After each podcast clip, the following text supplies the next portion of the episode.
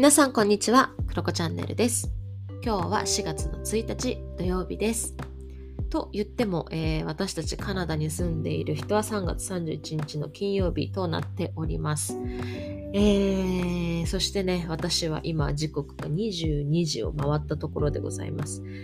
いやー、今日は仕事をしたなーっていう感じですね。うん、なんか今日はめっちゃやらなきゃいけないことに追われましたね。いやー、疲れた。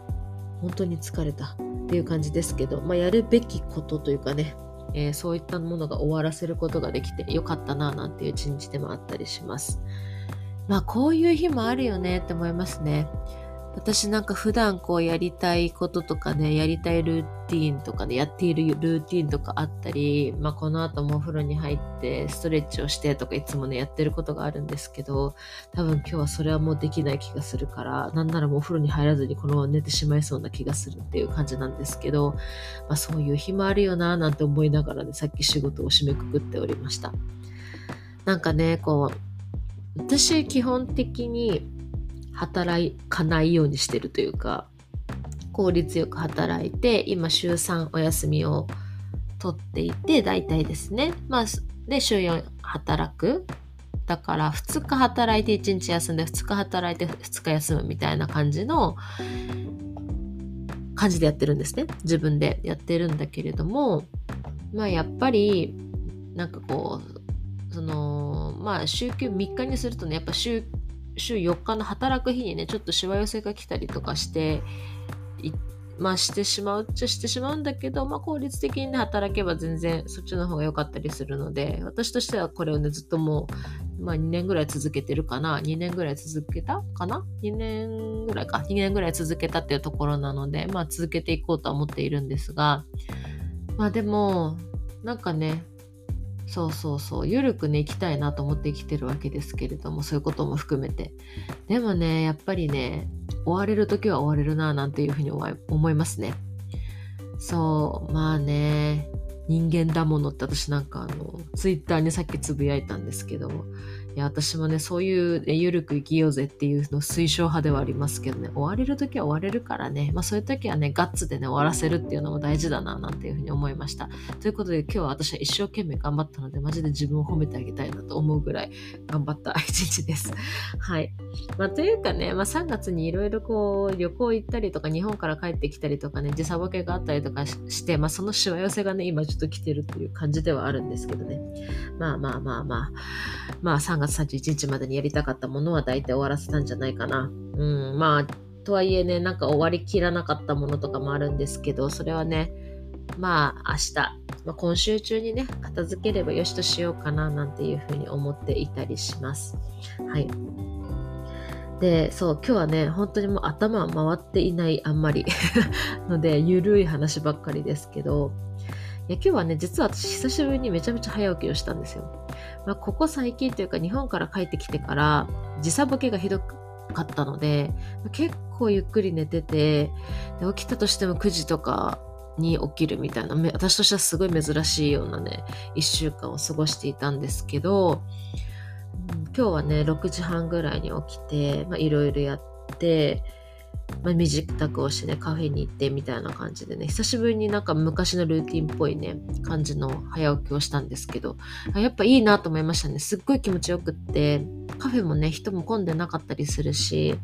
すごくあの仕事しやすかったし、なんかね、すごいこう歩いてる時のね、なんかこう、空気感とかもやっぱね、朝はいいななんて思いますね。私大好きだな、やっぱり。って思います。まあ、ただね、バンクーバーは今日はね、激寒だったんですよ。なんかここ数日間私、バンクーバーめっちゃ快晴イエーイみたいなの配信をしてたと思うんですけど、もう今日打って変わってもう激寒でですね、もうダウンジャケットを着ながらね、カフェに行ったんですけど、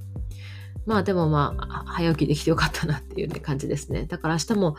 そう、今日はもう早く寝て、明日ね、また朝早く起きて、いろいろできたらいいかななんていうふうに思っていたりします。はい。ちょっとね、来週ゆっくりしたいなと思うこともあったりするのでね、まあ、そんな感じでございます。はい。で、そうそうそうそう。で、そうそうそう。何の話かっていうとですね、カフェに行ったんですね。私、まあ朝早く行って。どうですかね。んで、なんやかんやして9時ぐらいかな。にね、私こう、座ってね、仕事をしていたら、目の前にね、すごいパンクなね、格好をしたね、お姉ちゃんが座ったんですよ。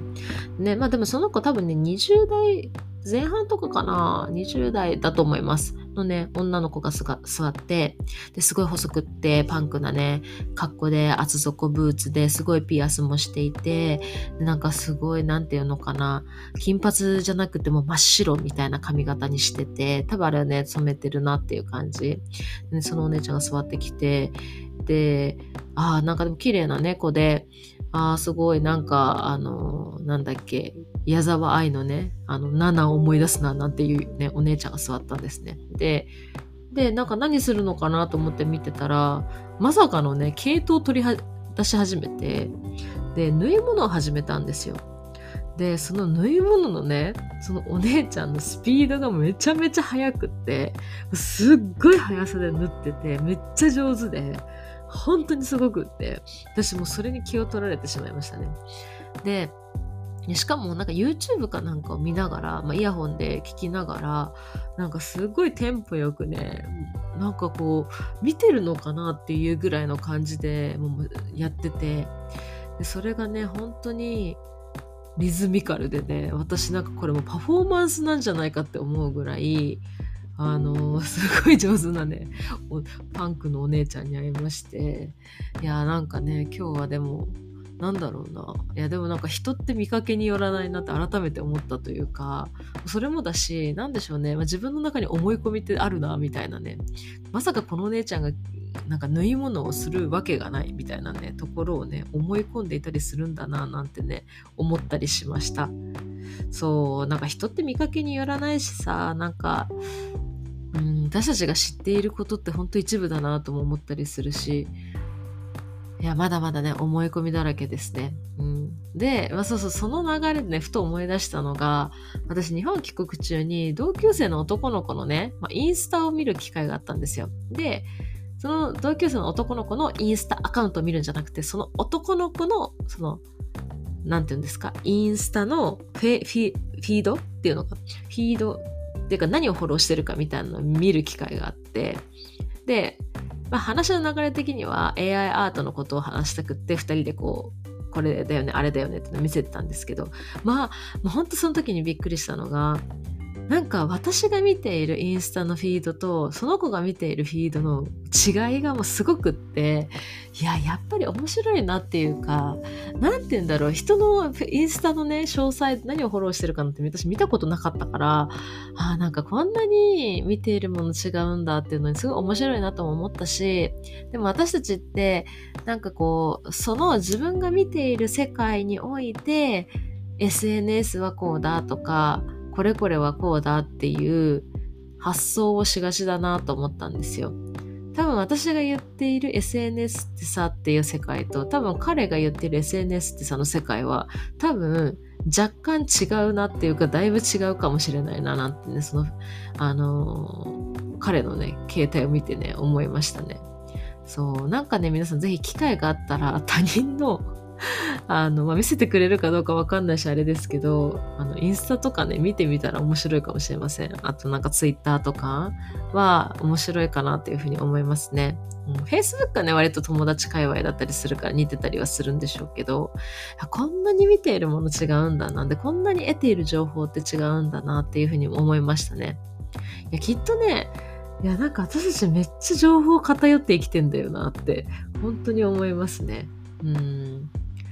ということをね思い出したよというね別に大したあのオチもない話なんですけどそんなことを考えながらはい凍えながらね私はまたカフェから帰ってきましたっていう感じでした。でまあねほんとカフェから帰ってきてから私は自分が担当している講座のファシリテーターとかあったので、まあ、そういうのやったんですけどやっぱりね、あの、春ということで4月1日ということで皆さん気持ち新たにねなんか参加されている方だったりだとかいろんなね思い逆になんかあ今年度中に、まあ、昨年度になりましたけど、まあ、年度中にこういうことができてよかったなみたいな話をされてる人たちがいてやっぱりねなんかこの4月っていうこの区切りは日本人にとってすごく大きなものだなっていうふうにも思いました。でなんか私自身もなんかね、自分が別に4月から何があるってわけでもないし、通常運転ではあるんだけど、なんかね、あえてこの4月の空気感というか、このね、新しい新生活みたいな、このエネルギー感というかね、この社会に漂う、まあ、この前の話でいうバイブスみたいなものが世の中には漂ってると思うので、まあね、なんかその流れに乗ってね、なんか自分の生活整えたりとか、いいスタートを切るっていうのもありなんじゃないかなっていうふうに思いました。うん。なんかね、あのー、そうだな、あのー、その講座私がファシリテーターした講座の中ではね逆にねあんまり4月にはあの張り切りすぎちゃってね5月に疲れることにならないようにしようっていう方もいらっしゃったりして、まあ、確かにそれもそうだななんて思ったりしますけど、うん。まあ、程よくねこの4月の空気感の中で何か自分にとって大切なこととかやろうと思っていたことにチャレンジしてみるとかちょっとしたことをねやってみる、うん、始めてみるっていうのはすごくねいい機会だななんていうふうに私も思いました。ということで私はですねちょっともフライングはしたんですけれども今週からねまた英語の勉強を始めました。いいなんかねいやいやいや今更かよっていう感じですけどまあねちょっとずつねなんかまあまた勉強したいなっていうふうに最近思い始めたのでまあ、ほんと少しずつですよ。本当に大それたことはしてないですけれども、まあ、ちょっとずつね、何かボキャブラリー増やしたりとか表現を増やしたりできたらいいななんて思いながら始めているところです。はい。まあ、とはいえね、今日はマジでやりたかったそういう英語の勉強とかストレッチとかねいつものルーティンが何一つできていないんですけれども、まあ、そういう日もあるということでまたね、まあ、明日からか